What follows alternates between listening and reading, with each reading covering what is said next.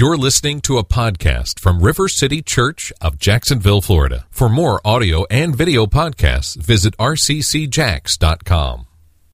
I'm going to talk. I just got glasses, and I, I, oh, I but they're far away glasses. So you look amazing, beautiful, clear.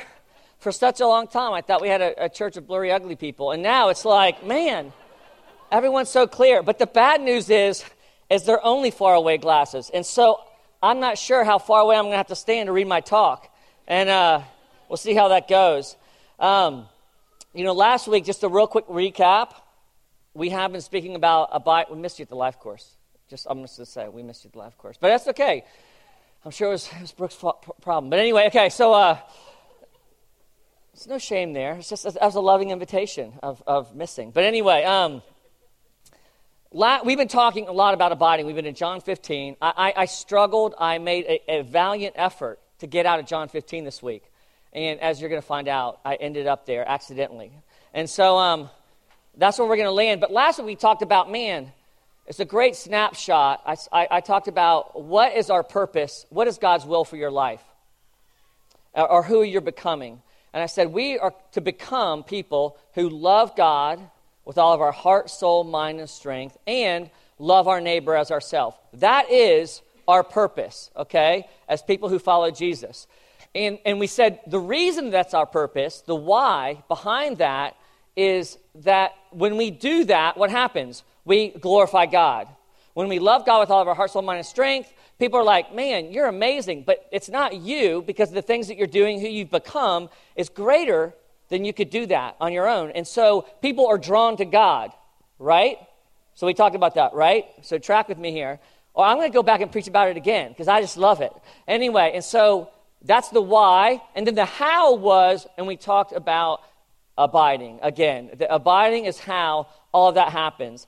And, and, and so this is the question we want to start with this week. So, why don't we do that more? What stops us from doing that? What stops us from loving God with all our heart, soul, mind, and strength? What stops us from glorifying Him and finding and becoming who He's created us to be? Well, I think it's because there's an enemy. We're in a war, is what the Bible describes. We are being opposed. That there, the, the, the enemy or the devil and his henchmen and the world is opposing the growing of God's kingdom. Because when we love God that way and we glorify God that way, what happens is people are drawn to God and people then become greater branches and, and he's you know and, and so the kingdom of god that's what it looks like for the kingdom of god to move forward. But the enemy who opposes god his desire is for the exact opposite to happen. And so what he does is he convinces you that you're really not who you who he has said that you are. You really aren't as powerful as beautiful, as amazing as God has told you. Because if we believe that we were who God says we are, if we believe that, that we are image bearers of the living God, that we are the visible expression of God, if we believe that, we become very dangerous. We become very powerful when we start to exercise that authority. And so, one of the things that he does is he helps us, encourages us to believe other things about ourselves. You know, before I got glasses, I thought I saw clearly. And I was in the glasses store, and when I put my glasses on, I almost said some curse words because I was so shocked at how clear everything became. And not just clear, it's like colors came alive. And people. I could, like, I could see features that I'd never seen. That doesn't sound good, but I could, I could. I was in Walmart, so I mean, just there's a whole. I'm so I'm not talking about the features that you probably thought I was talking about. It was a little bit scary, and so I took them off, and uh,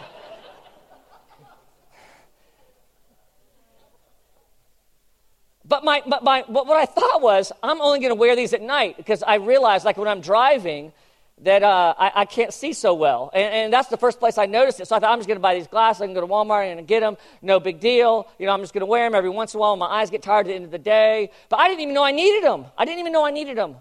until I was driving with Laura, and Laura told me, like, she's like, get off of that exit. It's exit 67. And I'm like, from here to the pole, and I'm like, exit, I can't see the sign. I can't see what, is that what, I don't know what number that is. She's like, you can't see that? I was like, no. She's like, you need to get your eyes checked. But I had no idea that I was as blind as I was, or that I couldn't see. And one of my eyes is like bionic. It's like, can see forever. And my other eye is, it can't see beyond, you know, the end of my hand. And so um, I don't know why God made me that way, but well, that's probably not true either. But anyway, see that eye? Gosh, son But, um, but that's the way that it is. But it took someone telling me that you're, you might be blind or you, you need to get that checked out, explaining you settled for less. You settled for less than you've been created to see, right? So you know where I'm going with this. That's exactly what the enemy does. We have settled for less without even knowing it, believing the lie that we are less than God sees us and how God sees us. And so we look at the, what the world tells us, we look at what friends tell us, we look at what, what, what you know, what, what authorities have told us as we've grown up, and we've believed that we are less than we are. And the result of that is what? Well, then we feel like we're not worthy of God. We feel like we have nothing to offer God. We feel like, well, how could God use someone like me? And that's what the enemy does. But it's not until someone speaks the truth over us and tells us and helps us to see ourselves as we are that we really will begin to believe that that's true. I want to show you a video. It's powerful, it's the gospel. Don't be angry at Simon Cowell. This is Britain Got Talent. Let's see that video.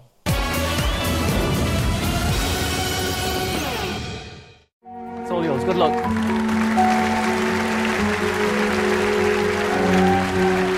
Hello. Hello. How are you? Scared. Don't be scared. Simon does bite, but don't be scared. Okay. All right. What's your name? Alice Fredenham. And how old are you, Alice? I'm 28. 28, and you're from where? Hertfordshire. Do you have a day job? I'm a beauty therapist. Okay. Have you brought anyone with you today? No. No?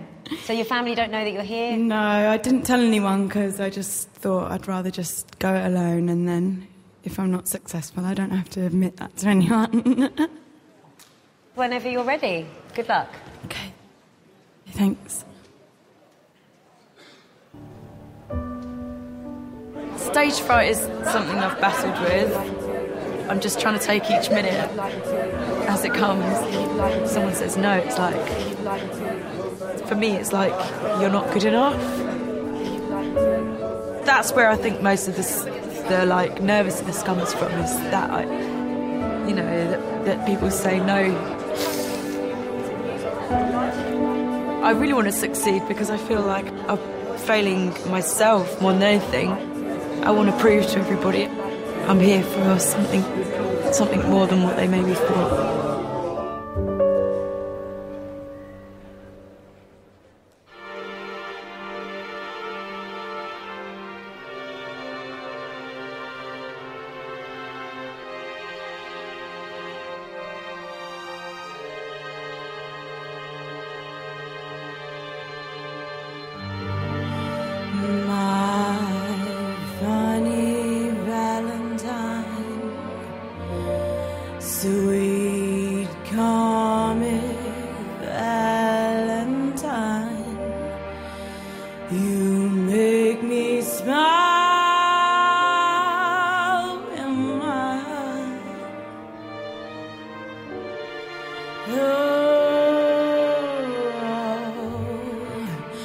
Your looks are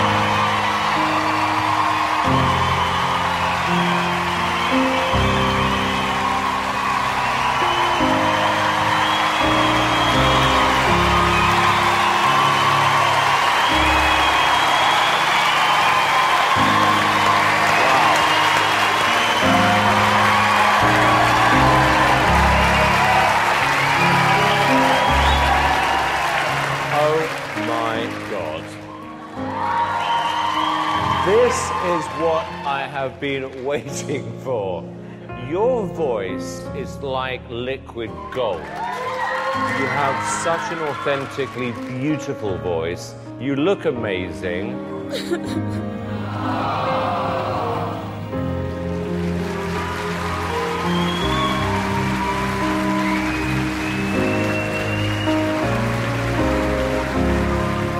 And you know, you could sing the phone book. Uh, I absolutely love you and I love your voice. And I also love the fact that you actually don't even know how good you are. Wow.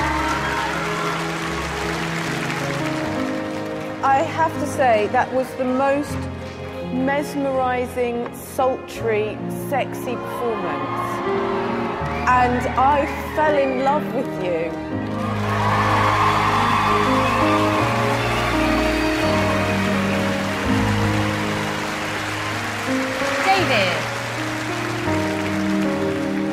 Alice, why are you crying?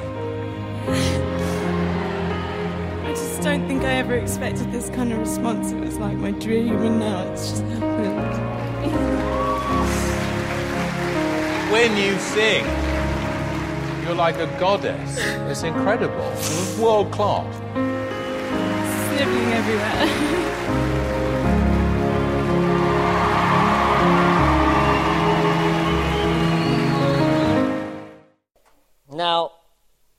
not ironic that she's singing about Valentine's. It's Valentine's weekend. I watched that video and just started weeping after it. And, and I was watching around the room and saw people wiping tears away because that is the gospel of Jesus Christ and what it looks like to figure out and be told about who you really are and what you can really do. And when you watch her, it's amazing. It's amazing to see her become and to be- start to believe that she really is those things that she's being told that she is. Because all of our life and all of her life, people have told her, you're not going to amount to anything. Someone's told her that you, you don't have a good voice. She said it in the interview. She said, No, I'm afraid of no, because when people say no, that makes me feel like I'm not good enough. And again and again, she'd been told that, she'd been told that, she'd been told that. She finishes singing, and, and Simon Cowell is like the God figure, unfortunately, in this story. And Simon Cowell says, What does he say to her? He says, Your, your voice is like liquid gold, right? But that's not what gets her. That's not what crushes her and causes her to almost hide behind the microphone. It's when he says, And you're beautiful. Your voice is beautiful, but you are beautiful. Whatever, you know, they say that there is a one question a man has, and that is, Are you good enough? Do you have what it takes? And every man needs to know that that is true about them, or they'll lose hope. And for every woman, the question that they want to know and understand is that they are beautiful. And he says that to her, and she wants to hide behind the microphone because she has a hard time believing that it's true because of the lies that she's believed her whole life. And it's not until someone else tells her that you settle for less, this is not who you are, that she begins to believe the truth about herself. If we want to abide, if we want to live as people who love and glorify God with all of our heart, soul, mind, and strength, we are built to do that and need to be in relationship with each other for that to happen. We will not become who God's created us to be. We cannot become who God has created us to be unless we are linked with other people who are reminding us of God's beauty that they see in us. This is true for every one of us. This is how God has built us and designed us and wired us. It's what is so powerful and beautiful, like a holiday like Valentine's. Not because it's about the romantic love, but it emphasizes this reality. We are built to be in relationship. We are best in relationship. We become who God's created us to be in relationship.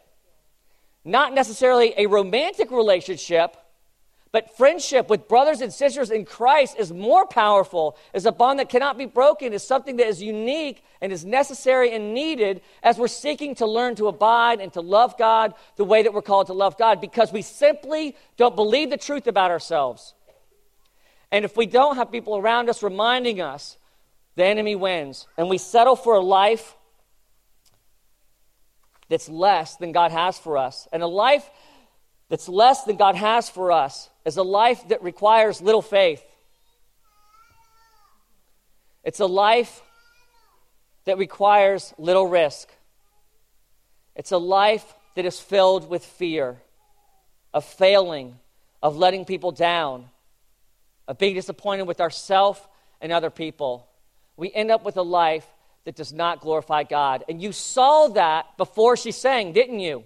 I'm afr- I didn't bring anyone with me because I was afraid gonna, I was going to let him down. I didn't have to make excuses for why I failed.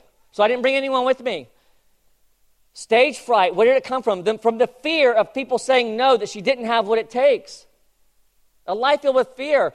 And what did it cause her to do? It paralyzed her to where she was unwilling to take a risk and step out and become who God had created her to be. And that's what will happen to us if we don't have people around us, people with us, that are reminding us of who we are, of how beautiful we are, of helping us see ourselves clearly the way that God sees us. It's why city groups are important. It's why Beer Fest was important on Friday night with the men getting together. It's why Knit Together is important. It's why our staff and the volunteer teams that we have and the way they care for and love and develop and pour into them is important because we need to be reminding each other of how awesome we are, of how powerful we are, of how beautiful we are, of how amazing we are. Because we are. We are created in the image of God. And we forget that. You know, one of the things I tell married couples when I'm doing counseling with them is that um, this is your last, this is your best last chance to become who God's created you to be. This is your last best chance to become who God's created you to be. Because if there was any other way for you to glorify Him with your life and to live for Him, if there's any other way, He wouldn't have you getting married. Because getting married it's, it's a pain in the butt. I mean, it's going to distract you, it's going to wear you out, it's going to it's to wear you down. You're going to have multiple kingdom vision responsibilities. When you get married and you have kids, it takes you out of and away from the simplicity and the directness and the focus of living a life centered on God. Not that we shouldn't be, then we do those things in marriage. But Paul tells us if you can avoid getting married, don't do it. Just don't do it. Now, having said that, marriage and relationship is amazing because this is what we believe. This is what Christians believe about marriage is that when we get married within the covenant of marriage, it's not like we become two rings, okay? Like you see that picture? There's two circles and there's like an intersection in them, like this, you know? That's not what marriage is like for the Christian. What the marriage is like for the Christian is we, we stay who God's created us to be, right? And then around us is the covenant, which creates safety, which creates opportunity, which creates security in, in the covenant we have with God. And God says, now continue, Antley, to become who you've called, been called to be and how I've designed you and how I've made you. And Laura's responsibility, my wife, is to encourage me and make that happen. Not for me to sacrifice the call that God has on my life or the vision that God has for me, but for her to empower me to do that. Now, what's my role in the relationship? The very same thing for her to help her continue to become who God's created her to be. That's what happens in the Christian marriage. And so, therefore, that's what I mean by it. it's our last chance to become who we've been created to be. Now, for some of you that are single here, you really want to be married, that God's put that desire in your heart, that's good, and that's a good desire. But believe this truth you don't need to be married to become who God's created you to be. You don't. And don't believe that lie. because you will end up chasing something your whole life and making that your idol and your God instead of serving Him with all your heart, soul, mind, and strength. And it's a pain in the butt. And it's distracting. It's beautiful and it's a blessing and it's amazing if that's what God's called you to and He will open those doors. But don't believe the lie that you're any less or that you have settled for less or you have experienced less of the kingdom or the opportunity if you're not married. Okay? So Valentine's is a good day because it reminds us and it, and, it, and it communicates and talks about this reality of how we're called to live life in relationship with other people, that we become better. And, and, and one of the unspoken kind of values of River City Church that I talk about all the time is this truth that relationships are the fabric of transformation. Relationships are what God uses to transform our hearts. Relationship with Jesus, relationship with the Spirit, relationship with the Father, and relationship with other people. It's how we're called to live, it's how we're called to become who He's created us to be. And friendship is the same way. The foundation for these relationships is love. Not any kind of love. It's not necessarily the romantic love. That's, that should be part of marriage, but maybe not your friendships because that would just get jacked up quick. All right? All right?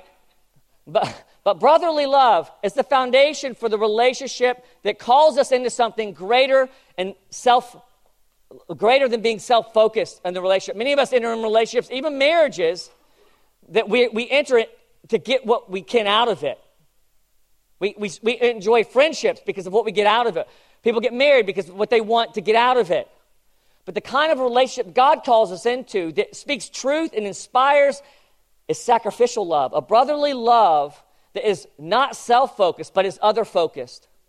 And when we look at the scripture today, and I tried to avoid it because I thought I was doing this sermon, right? And I thought, man, I know the best scripture for this that no greater love is this that a man lays down his life for another man. This is what love is. And Jesus points to himself as doing the same thing. Well, guess where it is? John 15. It's the next verse in what we've been studying. I'm telling you, God is so good at leading the church. And when I get in the way, He's like, uh uh-uh. uh, we are doing the next verse, Antley. And so this is what the next verse says in the vine and the branches story. Verse 9. As the Father has loved me, so, I, so have I loved you. And Jesus tells us, not abide in me this time, He says, abide in my love. If you keep my commandments, you will abide in my love, just as I have kept my Father's commandments and abide in his love. These things I've spoken to you, that my joy may be in you and your joy may be full. This is my commandment, that you love one another as I have loved you. Greater love has no one than this, that someone lay down his life for his friend. Father, we pray that you'd come and seal that word in our hearts and protect it from the enemy and speak us truth. Speak truth. Yeah, amen.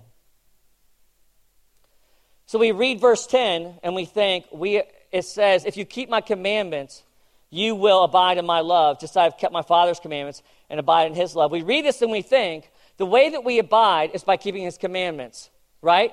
I mean, that's what it kind of says, yeah? If you keep my commandments, you will abide in me.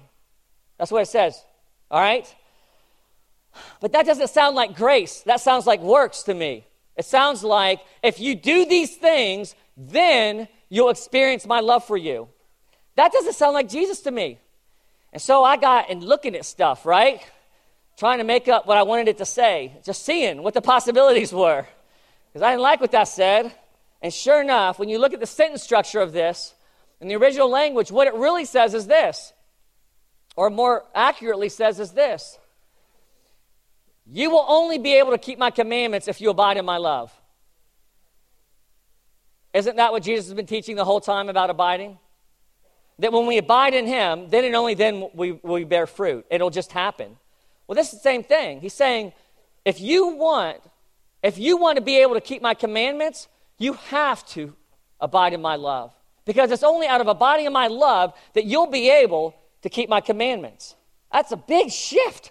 Holy cow, translators. I might start translating the Bible or something crazy. No one would buy it. Okay. but that's what it's saying. And then verse 11, the next verse says, so that my joy may be full. Why does God want us to keep his commandments? Why does God want us to abide in him? Because more than anything, he wants us to experience the joy he has for us. And the joy he has for us, how he sees us, who he's created us to be, can only happen as we're abiding in his love. But I love this verse. This verse says that the world, look, look at the joy you're after. Look at the happiness you're after. Look at the excitement you're after. Look at the life. We've all been created and designed for it. Come look at Jesus. Spend time with Jesus because then and only then will you be able to experience the, a joy that is full and overflowing. I mean, I love God's motivation. And remember, this whole passage is about us glorifying Him. But in the midst of glorifying Him and giving our life to Him, what, what's the response? What's His response? I will fill your life with joy. Thank you very much. I'll take some of that. I want some of that. I mean, that's, uh, yes, I'll do that. I'll try that because I'm selfish. There's something in it for me. But as we, yeah, we're not going to get into that. So then the next verse, it says, Jesus clears out. What does he mean by commandments? What's he talking about? What commandments will we be doing if we abide in his love? And he singles it down to one My commandment that you love one another as I have loved you. Greater love has no one than this, that someone laid down his life for his friends. Abiding, lived out, looks like loving one another. You see what God's doing here? So, what does it look like to be abiding in Jesus? It looks like loving one another. How do we abide in Jesus? by other people loving us and reminding us of who we are so that we'll desire to abide in God. So there's, there's like a circle happening here. In order for us to abide and want to seek God and to become who He's created to be, we need brothers and sisters around us reminding us of God's faithfulness, of God's goodness, of God's attributes, like Amber was saying, reminding us of how good He is and how He's created us and who He's created us to be. So that as we abide in Him, we will experience that. We'll want to abide in Him, we'll want to come to Him. And the result of us abiding to Him is what? Then we go and do that to other people, encourage other people. That's the journey of what it looks like to be a part of the vine of Jesus Christ. That's what it looks like to be a part of the Christian faith. Abiding is hard. It's so hard. It's so hard to choose to abide in Jesus' love and to find life in Jesus' love because we're distracted by the lies and the world and the enemy and all those things. It's hard. Bearing fruit, it's easy. Why? Because of abiding. Oh, crap. That's hard, though. Oh, man. Yeah, and then glorifying God. We got to bear much fruit. Bear much fruit, that's easy. How do we bear much fruit? Abiding. That's hard. Dang it. Back to being hard again. And God knows this, and He's wired us, and He's called us into relationship for people around us to help us. And so, half the time, I think the church is abiding in God's love, and they're the ones encouraging the rest of us to go abide in God's love. So that as we abide in God's love, then we can become people that tell people to abide in God's love and to live with them and love with them, encourage them in a way that leads them into that. And it's so hard. You know, some of you have been hearing me talk about a story, a friend of mine who's dying of cancer, a good friend of mine. I met with him this week. I always meet with him, and I always leave, and I come back, and I tell you what he said. And I might have told you this before, but I was thinking, Lord, what, is, what does it look like for me to abide in God's love? What does it, how does that express itself in a selfless way? And there's lots of examples of that that I could give. Um, but, uh, but, but it's hard to differentiate how much of this is Antley doing the right thing and how much of this is love leading me, empowering me, and freeing me as I abide in Him to do the right thing. And I was talking to my friend John, and I asked him, I asked him, I, I get all the stories mixed up, so if I've, if I've told a story, then forgive me. But I asked him, um, again, he's dying of, of lung cancer. And uh, he's a pulmonologist. He knows he's dying and he loves the Lord more than anyone that I know. He's amazing. And uh, I went and spent some time with him, and he was saying, and I asked him, I said, What are you afraid of? What are you fearful of? What are you fearful of? And I'm thinking, like, death. Like, what's next? You know, of, of uh, that, I mean, the, that, that, that's what I'm afraid of. You know, when I'm honest, I wake up in the middle of the night, I'm like, man, what's eternity going to be like? Is this true at all? Am I just going to vanish? I mean, I think these things. I mean, this is what I would probably think, and I would think that I would think this, right? And he says, Oh, he goes, that's easy. he says, When I think about leaving the people that I love, mainly my sons and my, my wife, to go through the pain that I'm going to cause them by my death, when I think about not being there to love them, to encourage them, and to comfort them, it makes me so sad. And I fear what they're going to go through without me being there. And I'm thinking, I am such a sinner. I don't feel close to that towards other people. His greatest fear, his greatest worry, what brings sadness to his heart as he's ending his life is love. And he said this to me. He says, Antley, he says, the, he says, love always wants to be present in suffering. Love always wants to be present to encourage. Love always wants to be present in struggle. And he said, I'm not only causing this pain in their life, I won't be able to be present as love calls me to be. And he said, That is devastating to me. And he said, I've heard the closer I get to Jesus, though, towards the end of my life, that it gets better. And so I'm hopeful that that's true. That's somebody who has experienced Jesus' love and is abiding. And when he responds to the question, one of the biggest questions of life, his response is love. It just came out, natural as anything, because of his abiding relationship with Jesus. I hear that, and I'm sitting there, and what's my response when I hear that? Oh, man, I want to spend more time with Jesus. I'm going to be sad to not spend time with my friend John when he dies, but I'm really going to want to spend more and more and more time with Jesus when I see what love can look like in the face of death. And so God teaches us that abiding with Jesus always, eventually, manifests itself in loving other people. Always. Abiding with Jesus always manifests itself in sacrificial love for other people. 1 John 3:10 says, "By this it is evident who are the children of God and who are the children of the devil. Whoever does not practice righteousness is not of God, nor is the one who does not love his brother." We know that in John 3:14, 1 John, this is the same author, by the way, that we've been talking about. We know that we have passed out of death into life because we love our brothers. Who does, whoever does not love abides in death. By this we know love, that he laid down his life for us, and we ought to lay down our life for our brothers. We love because he first loved us. If anyone says, I love God, and hates his brother, he is a liar. For he cannot do, he does not, he who does not love his brother whom he has seen cannot love God whom he has not seen. And this commandment we have, we have from him whoever loves God must love his brother. The only way this is possible, folks, is by abiding. The only way that this happens is by abiding. God our Father, he sees us and he shows us what this looks like. He demonstrates it in the Son, Jesus Christ. Remember, he says, Abide in me in the same way that I've been abiding in my Father. How was Jesus able to go to the cross? Because he was abiding in the Father's love. How was Jesus able to be obedient to the Father's command? Because he was abiding in the Father's love.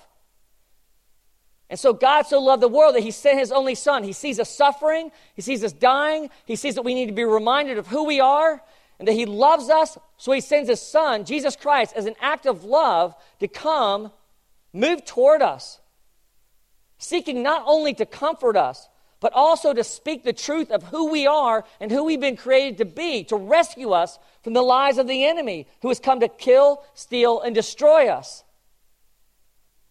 So he sends Jesus, his only son, for us, to lay down his life for us, literally in every way, to sacrifice everything, to demonstrate that he loves us, to show us who we've been created to be people who lay down our life for other people. Knowing that we will only, that this will only happen as we abide in the love that we experience in being rescued by Jesus. As we live from Jesus and through Jesus. Then and only then will we become disciples that glorify God. Only then will we bear fruit, much fruit. Only then will we be able to encourage and love and tell people who they really are and who God's come to make them.